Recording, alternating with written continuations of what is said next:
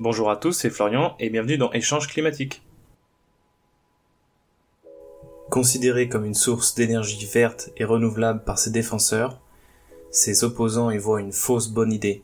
Selon eux, la méthanisation se caractérise surtout par la pollution qu'elle émet et les nuisances qu'elle fait subir aux riverains. Toujours est-il qu'elle est en plein essor en France et joue un rôle majeur dans la stratégie nationale bas carbone. Alors doit-on s'en réjouir ou au contraire s'en inquiéter? Pour en parler, j'ai le plaisir de recevoir Gabrielle Dufour, cofondatrice de We Are Data Farm qui travaille avec cette technologie.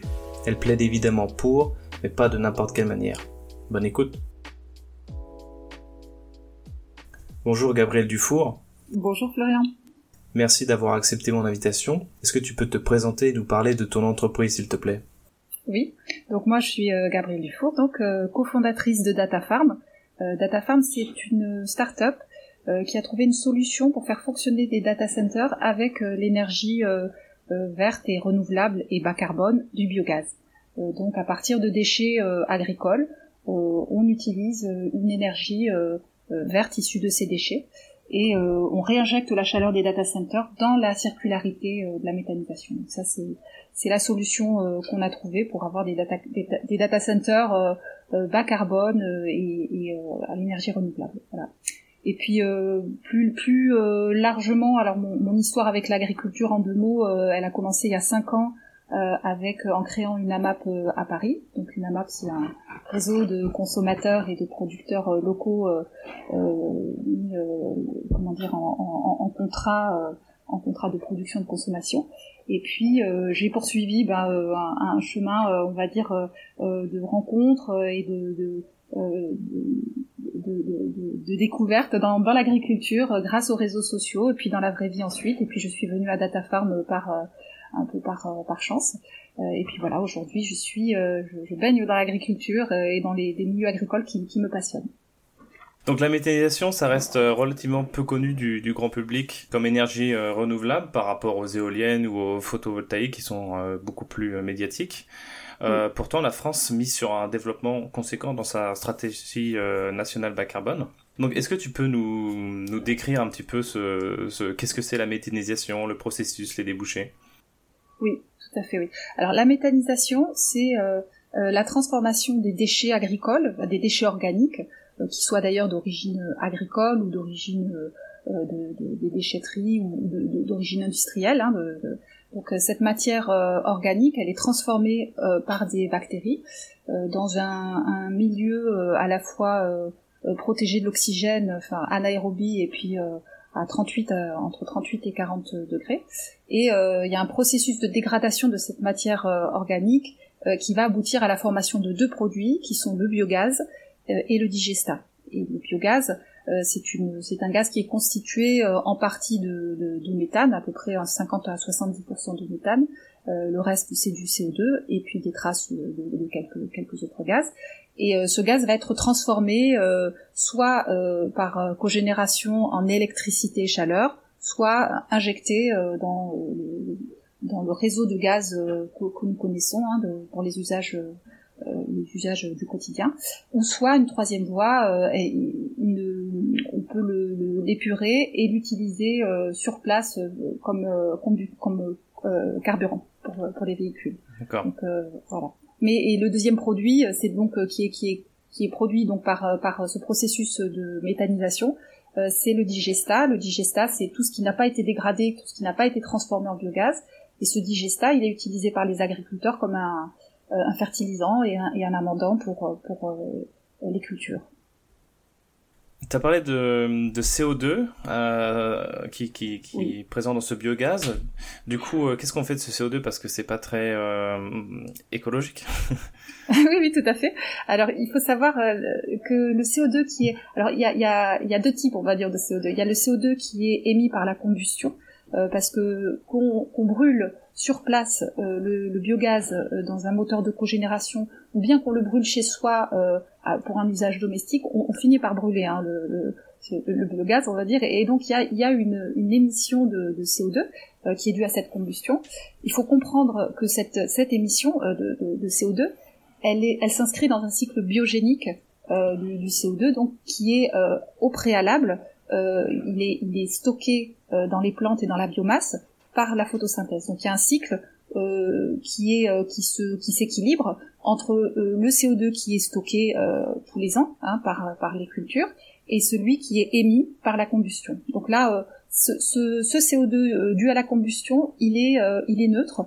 il est considéré comme neutre par tous les on va dire par le GIEC, par euh, dans, dans, tous les calculs, on ne le prend pas en compte parce que il, euh, il, euh, il s'équilibre en fait. Hein. Mm. Mais ensuite, ensuite, bien sûr, on a des émissions de CO2 euh, dues à tout le process de fabrication du gaz. Donc, euh, de, ça, ça, peut aller en cogénération, c'est le moteur, le moteur qui produit.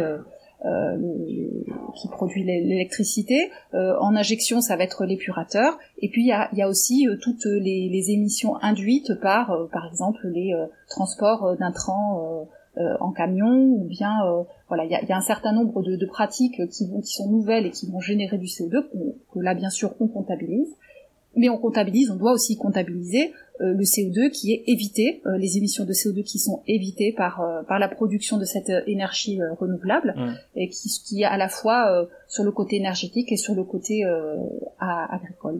Je pense qu'on va, en, va reparler. On va revenir sur dans un instant sur, sur, les, hum, sur les bénéfices de la méthanisation. Donc euh, le CO2 qui, qui s'échappe euh, du biogaz, c'est pas possible de le peut-être de le stocker. Si, si bien euh, sûr. Alors ça c'est c'est là où c'est intéressant, hein, c'est que euh, par exemple dans le dans le dans la voie à injection, c'est-à-dire le moment où ce que j'ai expliqué tout à l'heure, quand on injecte avant d'injecter d'ailleurs le, le, le, biogaz, qui est ce, ce mélange de, de, méthane et de, de CO2, avant de l'injecter dans, dans le, le dans le réseau GRDF, on va l'épurer et on enlève pour ça, euh, on enlève le CO2. Donc on peut, on peut le, le conserver, on peut utiliser ce CO2 ensuite euh, et le valoriser euh, sous d'autres formes. Donc là, on, on peut encore améliorer le, le, processus et, et, diminuer encore l'empreinte de, de, de, la fabrication du biométhane. Ça, c'est très intéressant. Et il y, a, y, a de, il y a un marché hein, actuellement du CO2 pour justement dans la, en agriculture, hein, donc utile pour euh, pour des serres, utile pour des usages aussi euh, industriels. Donc, euh, donc c'est tout à fait intéressant. Ça, ça vient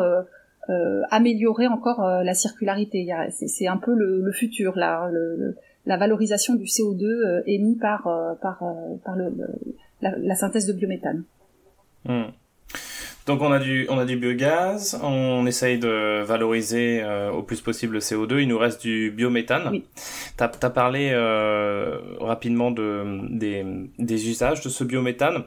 Euh, donc il y a la pour, dans le réseau de chaleur, la cogénération donc c'est électricité chaleur et l'injection dans le réseau. pour toi, quelle est l'utilisation la, plus pertinente?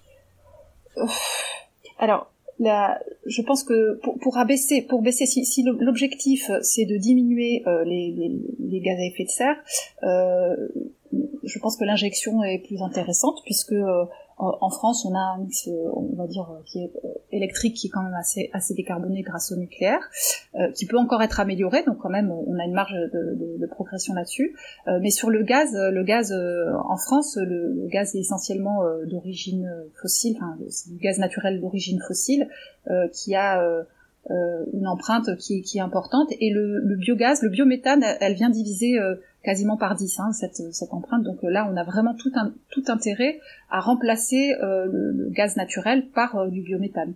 cela dit, moi maintenant, côtoyant des agriculteurs qui, qui travaillent dans des cogénérations, je vois tout l'intérêt aussi de la cogénération dans les territoires, non seulement pour la production d'électricité, mais de la chaleur en fait, hein, qui peut être valorisée et qui peut vraiment être un, un, intégré dans une euh, dans un développement, euh, dans une politique de développement du territoire, et puis euh, et puis bien sûr les, les ce qu'on disait tout à l'heure, les, les, externalités positives agronomiques qui sont vraiment très intéressantes pour, pour les agriculteurs. Donc il faut savoir que voilà les, les, cogénéra les cogénérations souvent elles sont mises en place parce qu'il n'y a pas de réseau de gaz en fait. Hein. C'est souvent qu'on n'a pas le choix en fait. Hein on parle beaucoup de notre, dépendance aux énergies fossiles. Et euh, est-ce que la méthanisation, elle peut redonner euh, une certaine souveraineté, aux régions et à la France par rapport à, ces, euh, produits, par, rapport aux producteurs de gaz naturel à qui elle achète? Tout à fait. Bah, nous sommes complètement dépendants de, des importations de gaz naturel. C'est un sujet qui, qui maintenant est politique aussi.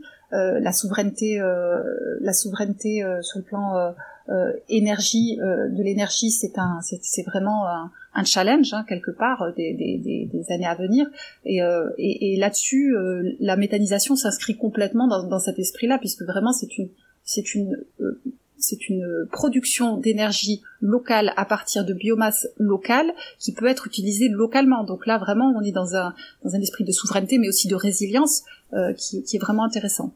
Quel est le, le, voilà les avantages de ce digesta Est-ce qu'on peut parler de substitut euh, d'engrais chimiques? Oui, oui, oui. Euh, le digesta, on l'oublie, on l'oublie souvent. Euh, c'est vrai que le, la méthanisation, elle produit du biogaz. Hein, euh, c'est une production d'énergie, euh, mais il faut pas oublier ce digesta parce que ce, il est, il est utilisé euh, par les agriculteurs comme, comme je disais, comme fertilisant et amendant, c'est-à-dire l'amendement c'est l'apport de matière carbonée et le, le fertilisant mhm. c'est l'apport de, de nitrate, de, de, NPK, donc qui sont les, les principaux fertilisants nécessaires pour, pour les cultures. Donc donc euh, cette, euh, ce digesta se substitue, peut se substituer aux engrais de synthèse euh, dans le cas où on est dans une, par exemple, dans une production qui, qui, qui n'a pas accès euh, à des fumiers et à des lisiers. Donc je pense aux céréaliers hein, notamment, euh, qui utilisent euh, essentiellement des engrais de synthèse pour quand ils n'ont pas accès à des, à des, fumiers. Donc là, vraiment, le, le digesta a toute sa place puisqu'elle vient se substituer aux engrais de synthèse qui, on le sait, sont très très émetteurs et de par leur fabrication et de par euh, euh, leur euh, le, mode d'épandage. Donc là vraiment on est on remplace on diminue les émissions dues à, aux engrais de synthèse. Donc ça c'est mhm. une c'est une partie. Et puis pour pour les agriculteurs qui ont déjà les agriculteurs éleveurs qui ont déjà des, des engrais des pardon des euh, des effluents d'élevage qu'ils utilisent déjà pour euh, fertiliser leurs terres. Euh, le, la transformation en digesta est vraiment très intéressante parce que elle permet euh, d'avoir des, des, des, comment dire des, des fertilisants, un fertilisant qui est qui, qui, est plus assimilable, qui est qui, qui en plus vient permet de diminuer considérablement les émissions dues au stockage de, des fumiers et des lisiers d'environ 50%. Donc c'est très important. D'accord.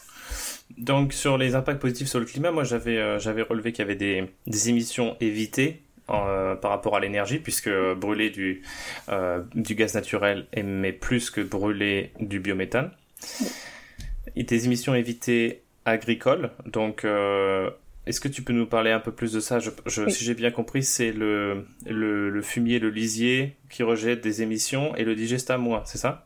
C'est ça, c'est ça. Oui, alors, euh, c'est-à-dire que si, si on si on n'a pas de, de, de, méthanisation dans une ferme avec euh, avec un élevage, on doit quand même gérer euh, les, les, effluents d'élevage qui sont les lisiers et les fumiers. Et ces lisiers et fumiers, ils, génèrent euh, ils génèrent du, du méthane notamment, hein, des gaz à effet de serre, mais notamment du méthane qui, on le sait, euh, est un, un, gaz à effet de serre qui est très puissant, euh, qui est euh, en augmentation dans le monde. Alors il faut savoir qu'en France euh, il diminue hein, progressivement, mais dans le monde c'est un gaz à effet de serre qui est qui a qui a des effets très néfastes hein, sur sur le réchauffement climatique. Donc ce, ce, CH4, ce, méthane en France, la plus grande partie, elle provient de la digestion des, des bovins. Mais on a environ 15% de, d'émissions de, CH4 qui est due au, au, stockage et, et, à l'épandage euh, des effluents d'élevage. Donc nous, euh, la méthanisation, elle vient euh, améliorer, diminuer ces émissions de, dues au stockage parce que, comme je disais tout à l'heure, le, le processus de méthanisation se fait en anaérobie, donc de, à l'abri de, de l'air. Donc le, le, méthane, il est piégé par, par dans les digesteurs, puis il est transformé, il est soit transformé, on l'a dit, en énergie, mais on, j'ai expliqué aussi que ce CO2 qui, qui va être euh, brûlé, il, il, appartient à un cycle biogénique. Donc là, on est vraiment euh, euh, dans une amélioration de, de, importante hein, des, des, émissions de, de, CH4 dues au stockage des fumiers. Ça c'est ça c'est la partie euh, fumier et puis il y a la partie bien sûr ce que tu disais tout à l'heure le, je vais arriver les, les émissions euh, éviter grâce euh, grâce aux engrais, grâce au digesta euh, qui remplacent les engrais azotés.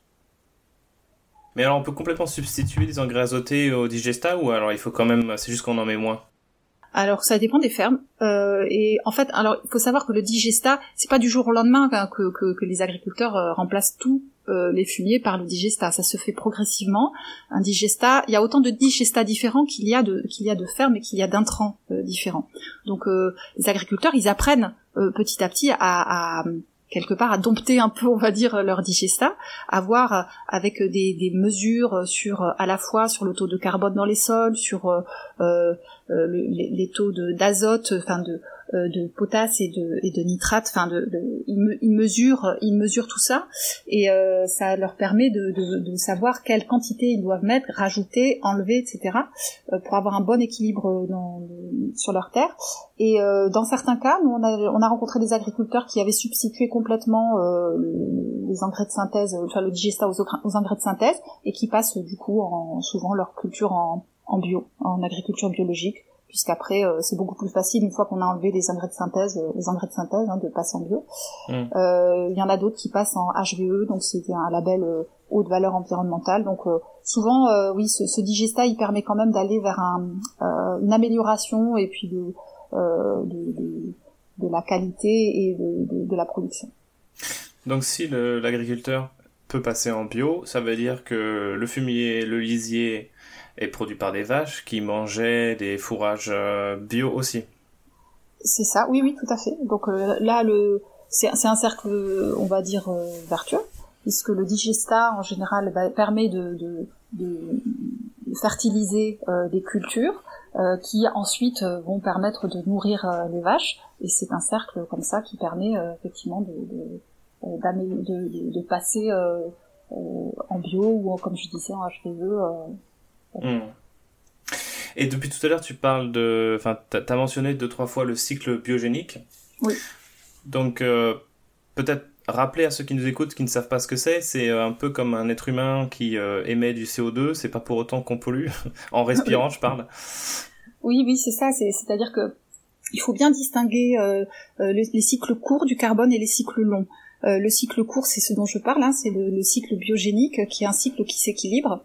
Euh, effectivement, la respiration, euh, c'est une bonne, une bonne comparaison. Donc, euh, en agriculture, il y a un certain nombre de, d'émissions qui se, qui s'équilibrent euh, avec la photosynthèse. La, photosynthèse, elle capte le, CO2 qui, de l'atmosphère pour fabriquer de la matière organique. Hein, la plante fabrique de la matière organique. Euh, et ensuite, voilà, il y a ce cycle. Euh, ce CO2, il est, il est euh, ensuite, s'il est dégradé et émis à nouveau dans l'air, il est à nouveau recapté par par la photosynthèse. Donc là, on est ce qu'on appelle le, dans, dans, un cycle court. par contre, le cycle long, bah, on, les connaît. Les cycles longs, ce sont c'est, les, CO2 d'origine fossile, donc on va extraire des des pétroles ou des gaz qui sont depuis des millions d'années dans les sols, qui sont stockés dans les sols, et on va les brûler. Et ce CO2 euh, qu'on émet dans l'atmosphère, euh, il n'est pas récupéré par un cycle. Hein. Au bout d'un moment, euh, les plantes, elles, arrivent à saturation. Hein. donc, on, il y a un déséquilibre qui se crée. Donc voilà, c'est ce, ce, carbone d'origine fossile qu'il faut absolument contre lequel il faut absolument lutter. Mmh D'autres arguments pour la méthanisation? Tu, tu me disais en, préalable qu'il y avait aussi des, des arguments économiques à faire valoir oui, oui, oui, bien sûr, oui. Alors la méthanisation dans une ferme, euh, euh, c'est un moyen pour les agriculteurs pour euh, de, valoriser, de mieux valoriser leur biomasse, de mieux de valoriser les déchets de la ferme. ça permet un complément de revenus qui permet de, de, réinvestir dans la ferme. Donc dans les dans les moi j'ai visité beaucoup d'unités de, méthanisation dans lesquelles euh, la, la, méthanisation permettait à la fois ben, de, de, pérenniser hein, la, la, situation la ferme qui est déjà existante. Euh, il faut savoir que les fermes par exemple les producteurs de lait ou de viande ils ont du mal à, à vivre en France hein, actuellement à gagner leur vie. Euh, donc c'est souvent sur ce type de ferme de polyculture élevage que, que s'adossent les unités de méthanisation. Donc ça, ça permet à des fermes de, de de non seulement de survivre, mais de, euh, de redonner un, un élan, euh, de, de, donner envie aux jeunes de s'installer, euh, de d'équilibrer voilà financièrement la ferme et puis de réinvestir, puisqu'on sait que bah, l'agroécologie, on, on, la veut, hein, mais il faut des investissements pour pour changer de pratique, pour agrandir des bâtiments, pour les équiper, pour donc ça, retentit aussi sur le bien-être animal, par exemple les, les, les les vaches qu'on voit, hein, les, les cheptels qu'on voit sont souvent très très bien dans, dans, dans, les unités de méthanisation, sont souvent très euh, très confortable. Les bâtiments sont très grands, avec euh, euh, des ouvertures sur l'extérieur, avec des moyens de, de récupérer les, les, les pardon, les, les effluents d'élevage automatisés. les, par exemple, les, pour les, producteurs de lait, c'est aussi on peut ils peuvent investir dans des robots de traite. Alors les robots de traite, il faut savoir que c'est un très grand confort à la fois pour les éleveurs et pour les animaux. Hein, beaucoup plus confortable, moins stressant pour, pour les vaches. Euh, donc on, voit bien euh, nous dans les dans les dans les fermes qu'on visite que la méthanisation elle apporte vraiment euh, une, un plus à la ferme. Hein. C'est pas quelque chose qui vient qui vient en compétition ou qui vient être un danger pour pour l'activité agricole existante. C'est plutôt le contraire. C'est plutôt elle vient la soutenir, elle vient euh, redonner un peu euh, d'envie aussi aux jeunes, c'est très important parce qu'on sait aussi que les populations euh, agricoles elles vieillissent et que c'est un enjeu aussi de, de, de réussir à, à, à garder des agriculteurs qui vont pouvoir continuer à nous nourrir. Hein. Donc, euh, je vais juste faire un point sur les, les intrants pour pouvoir euh, poser ma, ma, prochaine question. Donc, euh, dans, dans, les effluents, dans les intrants, pardon, il y a des effluents d'élevage, euh, donc c'est euh, fumier, euh, lisier entre autres. Il y a mhm. des matières végétales. Et il y a des déchets de collectivité. du coup, ma question, c'est à quoi étaient destinés ces, ces, ces intrants avant la méthanisation, avant qu'il y ait une usine de méthanisation? Oui, alors les, les, tout ce qui est agricole était utilisé euh, déjà comme, comme fertilisant et comme amendement hein, pour, pour les cultures.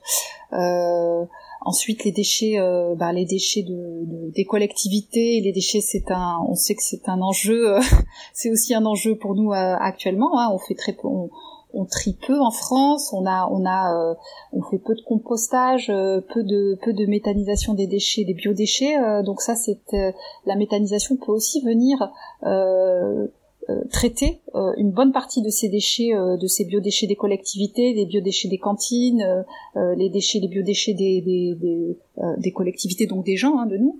donc mmh. ça, c'est c'est un la, la, méthanisation peut vraiment venir améliorer euh, ce, ce, ces émissions qui existent, qui existent aussi, puisque le traitement des déchets, tu, tu, tu me demandes qu'est-ce qu'on faisait avant euh, sans la méthanisation, bah, ces déchets, ils, ils, sont la plupart du temps soit à l'air libre, soit incinérés, euh, donc mmh. euh, avec quand même des émissions euh, importantes aussi de CH4 et puis du et, des, des, émissions une mauvaise valorisation, une très mauvaise valorisation des déchets pour l'instant. Donc voilà. Mmh. Alors on comprend que c'est un, c'est un gain net hein, pour, les, pour les déchets qui étaient euh, gâchés, entre guillemets. Euh, par contre, pour, pour les effluents d'élevage, ils étaient déjà utilisés comme, euh, comme engrais. Est-ce que du coup il n'y a pas une, une, perte pour les agriculteurs de ce côté-là? Est-ce que le, le, le, fumier, le lisier est un meilleur engrais que le digesta ou c'est l'inverse? C'est toute toute une question, toute une question. Alors, euh, euh, les agriculteurs, ils doivent euh, trouver un, équilibre entre la matière organique qui rentre et celle qui sort. Hein. En, gros, trouver voilà le, bon équilibre pour avoir des terres qui qui vont dans, dans le bon sens, hein, avec une matière organique qui, avec du carbone qui va plutôt augmenter, avec des, des, des, fertilisants qui sont à l'équilibre, qui sont pas trop en excès non plus. Donc il y a, vraiment tout un euh, beaucoup de, de pratiques euh, qui, qui, qui, qui, n'est pas simple, qui n'est pas simple que ce soit avec des effluents d'élevage ou avec avec du digesta. Donc en fait on retrouve un peu les mêmes les mêmes problématiques et, et, les mêmes avantages hein, aussi entre du, digesta et, des effluents d'élevage. Alors sachant que euh, dans le digesta, euh, on a perdu euh, un peu de carbone quand même puisqu'il est, il a été transformé en, CH4 hein, qui, qui, est ensuite valorisé. Donc ce carbone euh, il doit être compensé soit par euh, une biomasse supplémentaire qui, qui est euh, produite par l'agriculteur. Donc ça c'est le c'est l'objet par exemple des cives, les cultures intermédiaires à vocation énergétique dont on pourra parler si tu veux parce que c'est vraiment un vrai sujet une vraie externalité positive dans l'agroécologie euh, euh, en méthanisation. Donc euh, les cives peuvent apporter par les, le système de racines et par les chaumes, c'est la partie aérienne qu'on va laisser sur place, peuvent laisser, elles peuvent apporter du carbone dans le sol. Et puis elles ont aussi plein d'autres usages. Hein, mais, et, et, aussi par rapport à ce carbone, on peut aussi avoir euh, il y a beaucoup d'agriculteurs qui vont méthaniser, on le disait tout à l'heure, des biodéchets. Alors ça peut être par exemple des tontes de gazon euh, de la commune, ou ça peut être euh, des biodéchets de la collectivité. Et ça, c'est aussi un apport de, matière organique hein, supplémentaire dans la ferme. Donc c'est et à la fois ça a du sens, hein, c'est un retour au sol de, cette matière organique qui vient d'un autre sol agricole, mais quelque part c'est un retour au sol qui a vraiment du sens. Donc à quoi ressemble un mix dans un digesteur à peu près? J'imagine que chaque mix est différent, chaque digesteur est différent. Oui, oui, oui. Le, chaque digesta, oui, oui.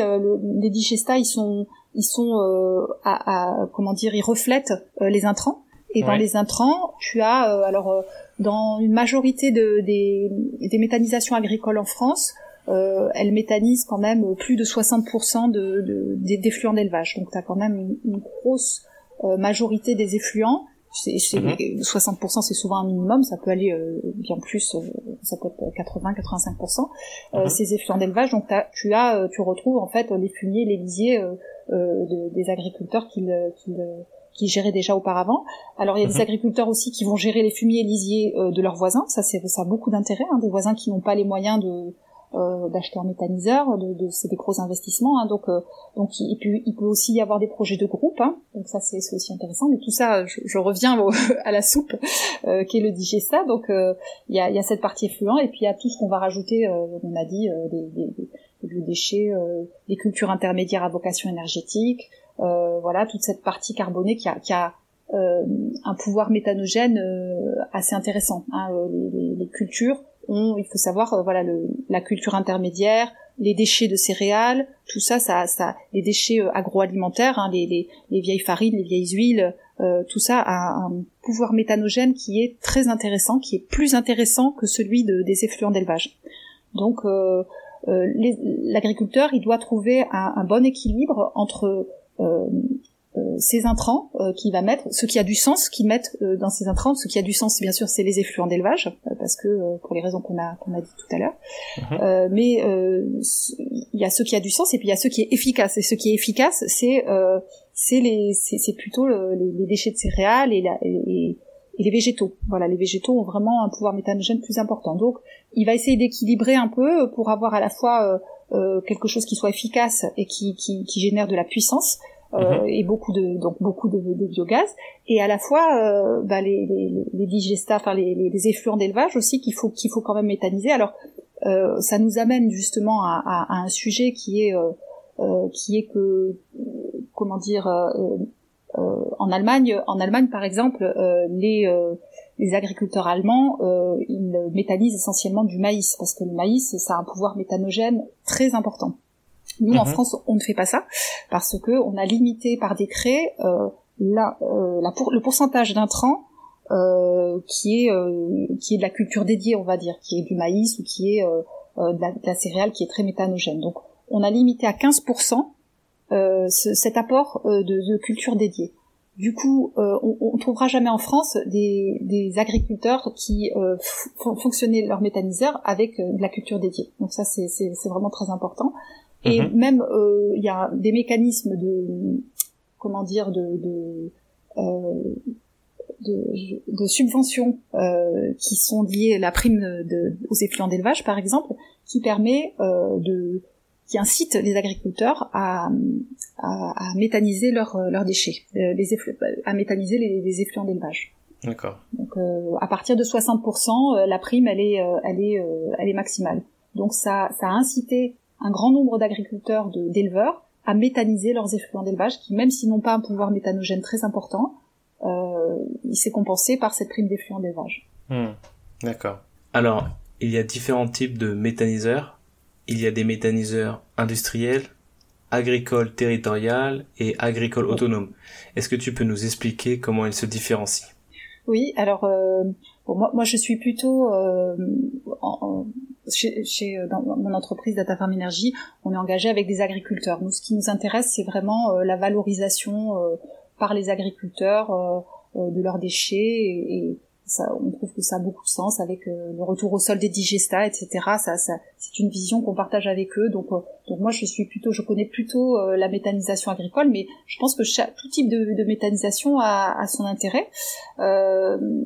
Euh, la, méthanisation, alors il y a agricole, tu, tu, viens de le dire, il y en a deux types.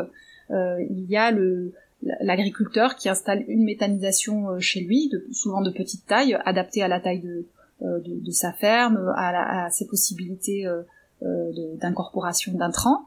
Et puis il y a, des, méthaniseurs de, type territorial où on va euh, avoir une association d'agriculteurs, 4, 5, 6, 10, plus parfois, euh, qui vont euh, mutualiser tous leurs moyens, leurs intrants, et, et, et, qui vont pouvoir investir dans un, dans un gros méthaniseur.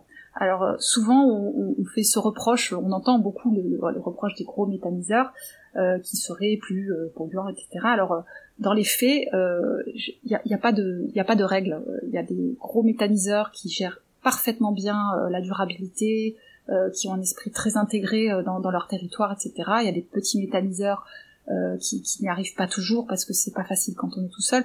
Et, et puis, en fait, il y a tous les tous les cas de figure possibles et imaginables. Donc euh, l'idée du, du, gros qui, qui, qui, qui n'est pas bien et du petit qui, qui est super, euh, je, non, je pense pas. Par contre, euh, c'est vrai que je, je, pense que le meilleur méthaniseur, c'est celui qui est adapté euh, à la ferme sur laquelle il s'adosse. C'est-à-dire, si on est un petit agriculteur, c'est d'avoir bien réfléchi un petit agriculteur, c'est c'est pas du tout péjoratif, hein, mais euh, quand euh, c'est d'avoir bien réfléchi euh, dans, dans, dans, son environnement, dans sa production, dans ses cultures, dans son système. et quand on a un gros projet territorial, c'est vraiment d'avoir aussi réfléchi à toutes toutes les nuisances possibles et, et, et d'avoir anticipé et d'avoir réfléchi avec avec les acteurs du territoire pour que ce, ce méthaniseur soit le mieux intégré aussi possible et le plus euh, qu'il apporte le plus de, de choses positives euh, à, à, son territoire. Donc, euh, donc pour moi, oui, le, le meilleur méthaniseur, c'est vraiment celui qui s'inscrit dans la durabilité, celui qui est bien adapté à sa ferme, celui qui ouvre sa, sa, ferme, on va dire, et son unité aux, aux, aux citoyens, aux riverains, qui permet de, de, de euh, de faire du lien et, de, de, aux citoyens de comprendre euh, ce qui se fait ce qui se fait près de chez eux. Euh, et puis c'est oui c'est quelqu'un qui c'est une unité qui s'inscrit dans la vraiment dans la durabilité qui dans lequel la méthanisation améliore les, les, externalités positives agroécologiques économiques et sociales. Voilà. D'accord est-ce qu'il y a d'autres d'autres avantages de la méthanisation qu'on n'a pas évoqués alors euh, oui, bah l'aspect territorial, j'en parle. Vraiment, euh, c'est un un projet, une unité de méthanisation, c'est intimement lié euh, au territoire, puisque les intrants, c'est du déchet local. Le, la production d'énergie, elle est locale, elle est parfois utilisée vraiment localement. Donc on est vraiment dans un système de, de euh, circulaire, résilient euh, et, et, qui, qui, est, qui, euh, qui a du sens parce qu'il parce est local. Donc ça permet aussi de d'embaucher, de, de, créer des emplois. Hein, de, une unité de moyenne, c'est entre 1 et 3 et 3 emplois à temps plein non, non délocalisables et, euh, et territoriaux. Donc ça c'est vraiment intéressant. Et puis euh, et puis ça c'est vraiment les emplois locaux, mais ça, ça permet à, à beaucoup d'acteurs du territoire aussi de d'intervenir, de, se de, travailler en, en, en collaboration. Euh, c'est souvent des projets de des, des, projets des collectivités, hein, ces, ces unités de méthanisation. Euh, donc il y a, y a, cet aspect vraiment voilà territorial qui, qui est vraiment très intéressant. Euh, il y a alors on parle parfois des odeurs euh, euh, qui est une des nuisances parfois qu'on reproche aux agriculteurs. En fait, le digesta, il faut savoir qu'il est euh, inodore hein, par rapport à, à des effluents d'élevage qui sont parfois terriblement, il faut le dire quand même, qui sentent pas très bon.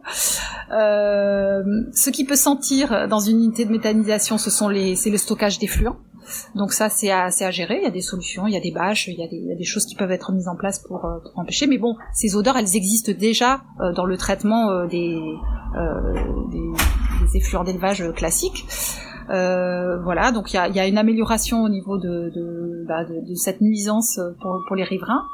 Euh, il y a le, côté territorial, j'en ai parlé, et puis euh, euh, il y a une amélioration. Il peut y avoir aussi une amélioration de la biodiversité parce que quand on rajoute souvent la culture intermédiaire dont j'ai pas encore trop parlé, donc la cive, les cives, ce sont donc cultures intermédiaires à vocation énergétique. C'est une culture qu'on on ajoute entre deux cultures principales, donc qui viennent pas en compétition avec euh, les cultures, euh, on va dire alimentaires, et euh, qui, qui, ont beaucoup d'externalités positives agroécologiques, donc notamment par le système de racines qui restructure le sol, qui empêche, qui diminue la, la lixiviation des, nitrates, donc la, fuite des nitrates dans les dans les eaux souterraine. Il y a aussi euh, euh, la, biodiversité, j'en parlais parce que souvent c'est les floraisons, euh, c'est une culture qui, qui, fleurit et qui n'existait pas avant, donc on peut avoir une amélioration de la biodiversité. On a un couvert du sol qui permet de, de limiter l'érosion au niveau du sol. On a voilà tout un tas d'externalités vraiment très intéressantes qui aussi sont sont à prendre en compte puisqu'elles améliorent aussi voilà cet aspect la biodiversité l'érosion du sol qui, qui, qui, est un vrai sujet aujourd'hui. Hmm. Donc, donc, les CIF, c'est des cultures intermédiaires, intermédiaires entre deux cultures principales, comme deux cultures de maïs ou deux cultures de blé. C'est ça. Et, et, on parle de quel, quel type de plantes? Alors, il y a plusieurs types de cives. Il y a des cives euh, qu'on appelle d'été, des cives d'hiver. Euh, alors, c'est, c'est, euh, ce sont des euh, les cives d'été. On peut avoir par exemple le tournesol, du sorgho. des, il y a, y, a, beaucoup, beaucoup de, de, de cives différentes. Il y a le seigle. Il y a, en fait, c'est une culture qui n'est pas, qui n'est pas conduite à maturité, hein, qui va pas, qui va pas être récoltée pour pour être ensuite vendue on va euh, juste récolter euh, la biomasse, la biomasse euh, disponible pour pour faire pour l'utiliser pour pour le méthaniseur. D'accord. Maintenant, on va parler un peu des critiques faites à la méthanisation. La méthanisation et l'élevage bovin sont souvent liés, on l'a vu. Est-ce que investir lourdement dans cette technologie, c'est pas contradictoire avec notre besoin de manger moins de viande? Alors, il faut, faut se replacer un petit peu pour répondre à cette, question. Il faut se replacer un peu dans le contexte français. Euh, alors nos élevages euh, bovins, donc il y, en a de, types hein, euh, pour l'industrie laitière, hein, pour le, lait, et puis pour pour la viande. Alors dans les deux cas, ces, deux comment dire, ces, deux débouchés. En, en, France, les, le cheptel bovin diminue, ne fait que diminuer depuis 30 ans. Euh, et ça va, c'est une tendance qui risque de continuer.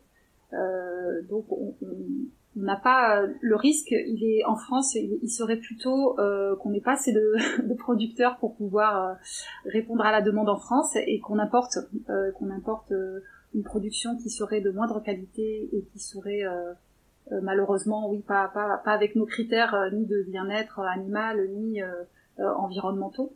donc là, la question, elle est, elle est plutôt au renouvellement des agriculteurs de demain.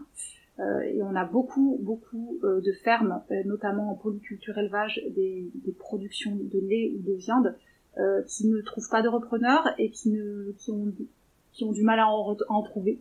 Donc là, la, la, question ne va pas se poser en ces termes en France en tout cas. elle, va, elle va plutôt se poser sur le renouvellement des générations et sur voilà l'avenir l'avenir de, des filières bovins en France. Euh, mais cela dit, euh, comme, on disait, un, méthaniseur, il peut fonctionner avec. Euh, c'est un choix qui a été fait par nos, par nos dirigeants, par notre pouvoir public, de valoriser les, les effluents d'élevage, mais les, les, végétaux fonctionnent aussi très bien avec avec la méthanisation en tant qu'intrant. Et puis il y a, y a l'intrant sans doute du futur, c'est quand même le, les biodéchets, les biodéchets des collectivités puisqu'en 2023, les collectivités vont avoir une obligation de, de, de traiter ces déchets-là. Elles vont se tourner, il n'y a pas 36 euh, moyens de valoriser euh, ces déchets, il y a le compostage et la méthanisation.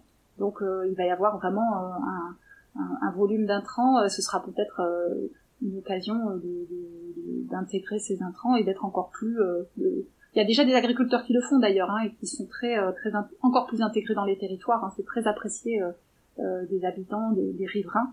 Euh, que de savoir que, que l'agriculteur près chez vous traite les biodéchets de la cantine ou, euh, ou de la collectivité. Toujours par rapport à ces investissements euh, qui sont euh, qui sont assez lourds, j'imagine pour une pour une ferme. Est-ce qu'il n'y a pas une tentation à à, à, se tourner vers l'élevage intensif pour pouvoir nourrir les structures de méthanisation? Bah, en fait, euh, c'est pas c'est pas dans, dans, dans ce sens-là que se réfléchit euh, en général le projet de, de méthanisation. C'est plutôt à partir de la ferme qui se fait, à partir du potentiel de la ferme. Et à partir du potentiel d'intrants qu'on voit que, les agriculteurs vont pouvoir mettre. Alors après, une fois que le, la méthanisation est, est, est là, qu'elle qu'elle est sortie de terre, euh, qu'un agriculteur souhaite augmenter le cheptel pour euh, augmenter euh, les intrants, les effluents, etc. pourquoi pas Alors il faut savoir que le en France, le cheptel moyen, bovin moyen, c'est c'est 60 vaches. Hein. C'est pas c'est petit quoi.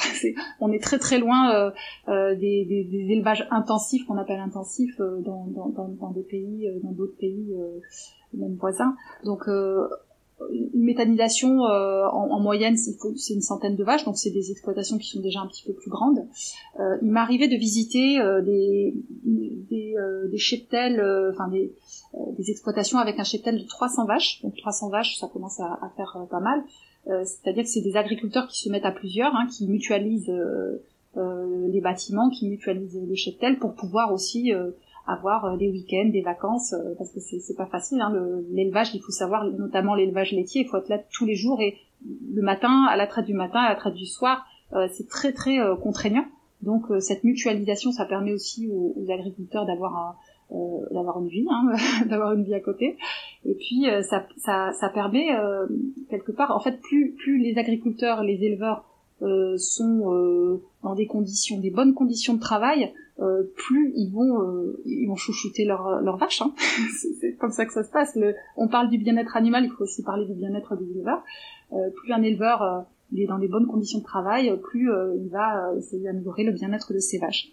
Alors comme je le disais tout à l'heure, les bâtiments nécessaires pour la méthanisation, ils sont obligés de, les remettre aux normes. Donc c'est des très grands bâtiments avec euh, souvent des logettes pour les vaches, c'est-à-dire des endroits où elles peuvent se, se, reposer. Elles ont un accès libre partout et tout le temps, hein, donc ça c'est très euh, sympathique euh, à voir. Et puis et puis il y a des, espèces de grandes pales qui récupèrent les effluents régulièrement. Et c'est une, automatisation, on va dire, mais tout ça permet l'agrandissement. Souvent, la méthanisation s'accompagne d'un agrandissement hein, des, des, des, bâtiments, d'une amélioration du confort des vaches. Donc, euh, quelque part, le nombre, le nombre de vaches ne dit pas euh, la qualité et le bien-être. Euh, ce qui compte, c'est le, nombre d'agriculteurs, d'éleveurs qui vont s'en occuper. Ce qui compte, c'est la superficie.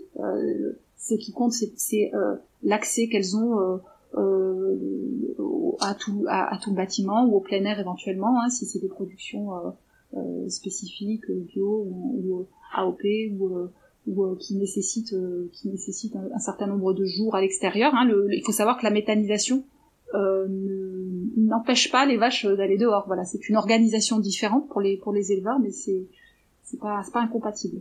Euh, quels sont les risques pour pour les riverains d'une installation par rapport à la qualité de l'air? Alors les, les, fuites de gaz, euh, comment dire Il faut voir que euh, la filière, la méthanisation, euh, elle est vraiment installée en France, on va dire depuis, euh, c'est récent, hein, c'est une filière très jeune, c'est depuis 2007, on va dire, voilà, vraiment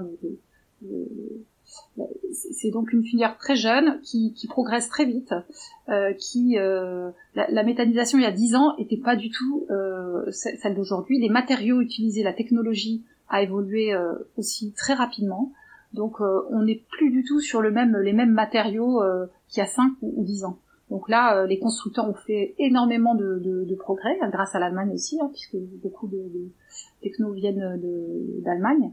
Donc aujourd'hui, euh, les agriculteurs euh, méthaniseurs qu'on rencontre, nous, ils sont collés à leur téléphone, avec euh, sur leur téléphone, tout est monitoré ils ont en temps réel euh, le nombre de mètres cubes de biogaz euh, fabriqué, euh, euh transformé, la température, le pH du digestat, etc., etc. Et au moindre problème, il y a une alerte. Donc on est témoin hein, quand on discute avec des agriculteurs méthaniseurs, il y a toujours leur téléphone qui sonne en permanence. Donc c'est cette je pense que la, filière euh, est en train d'arriver à une certaine maturité technologique, si on, peut dire. Euh, ensuite, euh, bien sûr que il doit y avoir aussi, il a, dû exister certainement, je pense plus dans le passé, des, problèmes de fuite, sur, notamment sur des, des matériaux qui n'étaient pas encore matures, qui n'étaient pas encore aussi, comment dire, bien bien pris en main par les agriculteurs, hein, parce que il y a aussi ce, ce, ce souci-là, c'est que les agriculteurs méthaniseurs, ils se sont formés sur le tas avec euh, les moyens du bord. Donc les premiers méthaniseurs, ils sont allés se former en Allemagne avec les agriculteurs allemands, et puis ensuite, euh, aujourd'hui, ils se forment avec d'autres agriculteurs. la première formation, les premières formations en, en méthanisation, elles ont, euh, elles ont, elles ont deux ans quoi. Donc là, il y a un DU qui vient juste de sortir en méthanisation, donc ça c'est super, euh, avec euh, de la formation qui va pouvoir aider les, les, agriculteurs méthaniseurs à avoir vraiment tous les tenants et les aboutissants de, de ce métier qui est, qui est, vraiment un métier encore un autre métier que ce qu'ils font habituellement. Hein. C'est un métier à part entière avec beaucoup d'ingénierie, beaucoup de technicité, beaucoup de euh, c'est très complexe. Donc, euh, donc s'il existe euh, aujourd'hui des, des, fuites de gaz, en principe, elles sont vraiment, elles sont, tout est monitoré. Donc, il y a des, y a des alertes. Il, y a, il faut savoir aussi qu'une fuite de gaz pour un agriculteur, c'est de l'argent qui s'en va. Hein. c'est pas seulement, c'est de la pollution, bien sûr, hein, mais c'est c'est de l'argent qui s'en va, donc ils sont ils vraiment aucun intérêt et ils savent ils savent hein, quand ils sont pas dans, dans les quantités euh, de, de, gaz qu'ils doivent avoir. Donc voilà. Aujourd'hui, les, les bâches, euh, les doubles bâches, euh, c'est plus du tout les mêmes que qui pareil il y a 5 ans ou 10 ans. Euh, une bâche, ça se, ça se, change à peu près tous les 7 à 8 ans. Ça, c'est vrai qu'il faut, euh, il faut un entretien du matériel, il faut, mais, mais c'est vrai que cette, c'est, comment dire, ces remarques, l'explosion, il y en a pas, il y en a pas eu depuis des années. C'est, c'est des choses qui ont existé, hein, qui peut-être existent encore sur certaines installations qui sont pas peut-être bien euh, normée, etc. Euh, la, la, filière méthanisation, euh, elle, est, elle, est, très consciente de comment dire de, de, ses, de, sa, de sa, jeunesse et de, tous les efforts à faire. alors sur la partie techno, il y a un label qui est sorti en 2020. Alors vraiment c'était très récent, tout ça est très récent. Un label Calimeta qui labellise les constructeurs, les maîtres d'ouvrage, etc. pour alors ce label maintenant il est obligatoire pour avoir les aides pour euh, pour financer le méthaniseur. Donc euh, c'est un label maintenant de qualité qui oblige vraiment euh, les constructeurs les à vraiment à être transparents, à, à, former les agriculteurs, à être dans une optique de durabilité, etc., etc. Donc là, on est vraiment je, je dis pas hein, qu'il y a pas, il y a pas, il y a certainement des, des, des ça doit exister des, des erreurs, des, des, accidents, des fuites, etc. Mais euh, la, vraiment euh, le, toute la filière est en, est en, en amélioration constante et, et, surtout depuis les deux trois dernières années. Les riverains mettent souvent en avant la peur générée par les installations, les nuisances olfactives, que ça dévalue leurs biens immobiliers. C'est quand même un argument qui est totalement euh, entendable. Oui, c'est entendable c'est entendable. Alors les odeurs, j'en ai parlé tout à l'heure, hein, c'est euh, euh, c'est pas dû au processus de méthanisation ni au digestat, hein, c'est dû au stockage des intrants.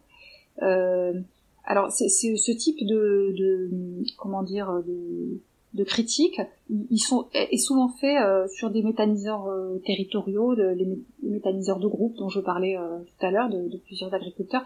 Et en effet, je pense que là, il y a une réflexion quand même à avoir en amont sur la, le, installations de méthanisation, où on installe une méthanisation, euh, comment on s'intègre dans un, dans un paysage. Vraiment, c'est des questions qui, qui, sont très légitimes et qu'il faut avoir euh, en, amont des projets. Et c'est d'autant plus important que euh, il y a beaucoup de, projets en cours, que là, tu parlais de la SNBC tout à l'heure, donc la stratégie nationale bas carbone, va amener le, nombre de méthaniseurs à doubler dans les années à venir. Donc il faut absolument que, euh, l'acceptabilité euh, des riverains et l'acceptabilité sociétale, elle, est très importante. Elle peut ralentir ce développement de la méthanisation et il faut absolument que, ce, que, ces, projets soient réfléchis en amont. moi, j'ai visité un certain nombre d'unités de, méthanisation qui, qui, l'ont très bien réfléchi en amont. Alors, euh, qui installe euh, l'unité euh, dans un endroit qui n'est pas très visible, qui n'est pas visible par exemple des, maisons, qui, est peu visible de, la route ou qui est euh, entouré d'arbres par exemple ou qui est euh, là dernièrement la semaine dernière on a visité des cuves qui sont enterrées euh, donc on voit juste la partie supérieure du dôme, euh, mais donc on, la voit, on la voit peu. Alors ça, il faut savoir que c'est à la charge de l'agriculteur. Hein, c'est beaucoup plus cher d'enterrer de, des cuves. mais c'est une réflexion qu'ils ont eue eux, ce groupe d'agriculteurs, pour justement éviter ces, ces, ces, frondes sociales, ces frondes des riverains autour d'eux. Euh, donc euh, oui, l'esthétique c'est important, c'est important. C'est pas toujours très joli euh, un, un, méthaniseur. Donc il faut, faut réfléchir où l'installer, dans, dans, comment comment euh, gêner le moins possible, comment. Et puis surtout, je crois que ce qui est important, c'est que il y, en a qui font très très bien, c'est que il faut, faut, discuter avec, il faut présenter le projet aux riverains et leur, leur expliquer toutes les externalités positives pour eux aussi, en termes de gaz à effet de serre, en termes de, euh, de, de, euh, de, moins de pollution justement. Euh, dans, si, si ça s'inscrit dans un projet euh, de, de durabilité et, et d'amélioration des, des, des, pratiques agricoles, faut l'expliquer. Ça, ça, ça, les gens comprennent. Hein, ils comprennent euh, quand un agriculteur ben, explique que grâce à grâce à ce changement de pratique, il va pouvoir euh, passer en avoir un label HVE ou un label bio ou ça, ça, ça, ça les, gens comprennent très bien ou euh, ou si c'est par un label, en tout cas expliquer en quoi ça va améliorer euh, leur pratique, la pollution, la pollution dans les sols, la pollution de l'air, etc. Comme ça, ça touche, ça touche les gens. Et puis, si euh, ils traitent des déchets locaux, c'est leur expliquer que voilà, nous, en tant qu'agriculteurs, on traite vos déchets, vous, de riverains, et on en fait de l'énergie verte, et on en fait du, du, digesta qui permet de, de se passer d'engrais. c'est toute une belle histoire, à la fois une belle histoire à, à raconter, mais qui correspond à une, une réalité, hein, et puis à la fois euh, une attention, je pense, c'est important à avoir sur euh, ses voisins. Sur, je connais, il y a un agriculteur, euh, il appelle régulièrement, il va voir régulièrement ses voisins parce qu'il a installé un nouveau moteur. Il sait que le moteur, ça, ça peut faire un petit peu de bruit. Alors, ben, les voisins, ils adorent, ils aiment bien, ça les rassure, qu'ils ont l'impression que de tout savoir, que c'est transparent, qu'il n'y aura pas de, de risque là-dessus. Donc, je pense que la mmh. transparence, c'est vraiment un sujet très très important et non, c'est une vraie question. Là. Et par rapport au trafic de camions que génère l'approvisionnement des, installations en, en Oui, alors euh, il faut euh, pour donner un ordre de grandeur, euh, l'installation moyenne, un méthaniseur, on va dire en moyen euh, en France, c'est 210 kW la, la puissance, hein, euh, la puissance électrique si c'est une cogénération. 210 kW, c'est un camion par jour. Donc euh, et, généralement c'est euh, sur place, hein, c'est euh, des, des, intrants, euh, c'est une petite méta, enfin 210 c'est considéré comme une méthanisation moyenne avec mmh. avec des, des, intrants de l'agriculteur, donc quelque part ça se ça se voit pas, ça se il y, a, pas spécialement de, de, de camions. Alors par contre là les, les la gêne qui existe hein, sur certaines unités, c'est des grosses unités territoriales. Euh, comme je disais, moi je suis pas contre du tout, hein, j'en ai visité, euh, je trouve qu'il y a beaucoup d'intérêt aussi euh, euh, à la fois énergétique, agroécologique, etc. Mais en effet, sur certaines unités, et notamment les unités qui traitent les déchets, hein, qui, à la fois les déchets ménagers, les déchets et, agroalimentaires et le, les déchets agricoles, là on peut avoir effectivement des, des, des, camions, hein, de nombreux camions, et c'est pareil, ça c'est c'est euh, ça peut aller jusqu'à 10 par jour. Donc euh, euh, il faut il faut avoir une réflexion en amont de, de, sur ce type de avec les avec les, les, territoires quoi avec pour avoir des travaux de voirie qui, qui permettent d'avoir des, des, des, voies adaptées pour non mais c'est sûr que c'est c'est des questions à, à, à réfléchir en amont. On va parler un petit peu de, de futur. Euh, donc, je parlais tout à l'heure de la SNBC. Euh, le, là aujourd'hui, si je dis pas de bêtises, on est autour des 0,3% du gaz euh, consommé en France est issu du biométhane. Et l'objectif est de 7% euh, d'ici à 2030. Mm. Est-ce que c'est possible? Est-ce que c'est souhaitable? Qu'est-ce que tu penses? Euh, c'est une bonne question. Alors, euh, je, je suis quand même pas la, la mieux placée pour en parler, même, même si bien sûr mon souhait c'est de c'est que cette filière euh, se développe.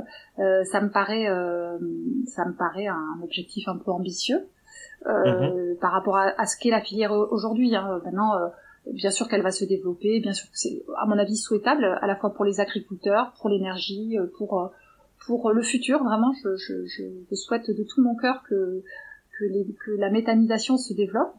Euh, je, je, pense que d'ici 2030, c'est un peu, euh, ça va être un peu dur quand même.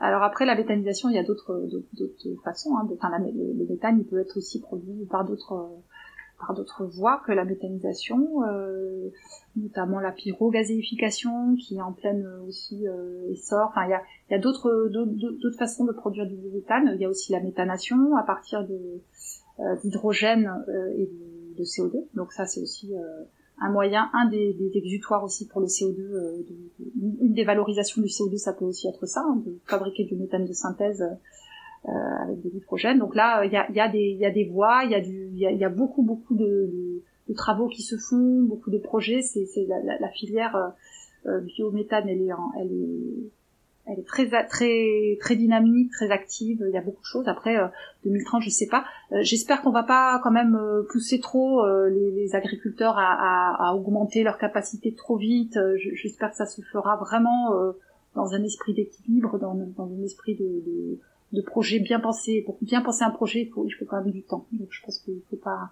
c'est pas, pas forcément une bonne chose de trop pousser trop trop rapidement.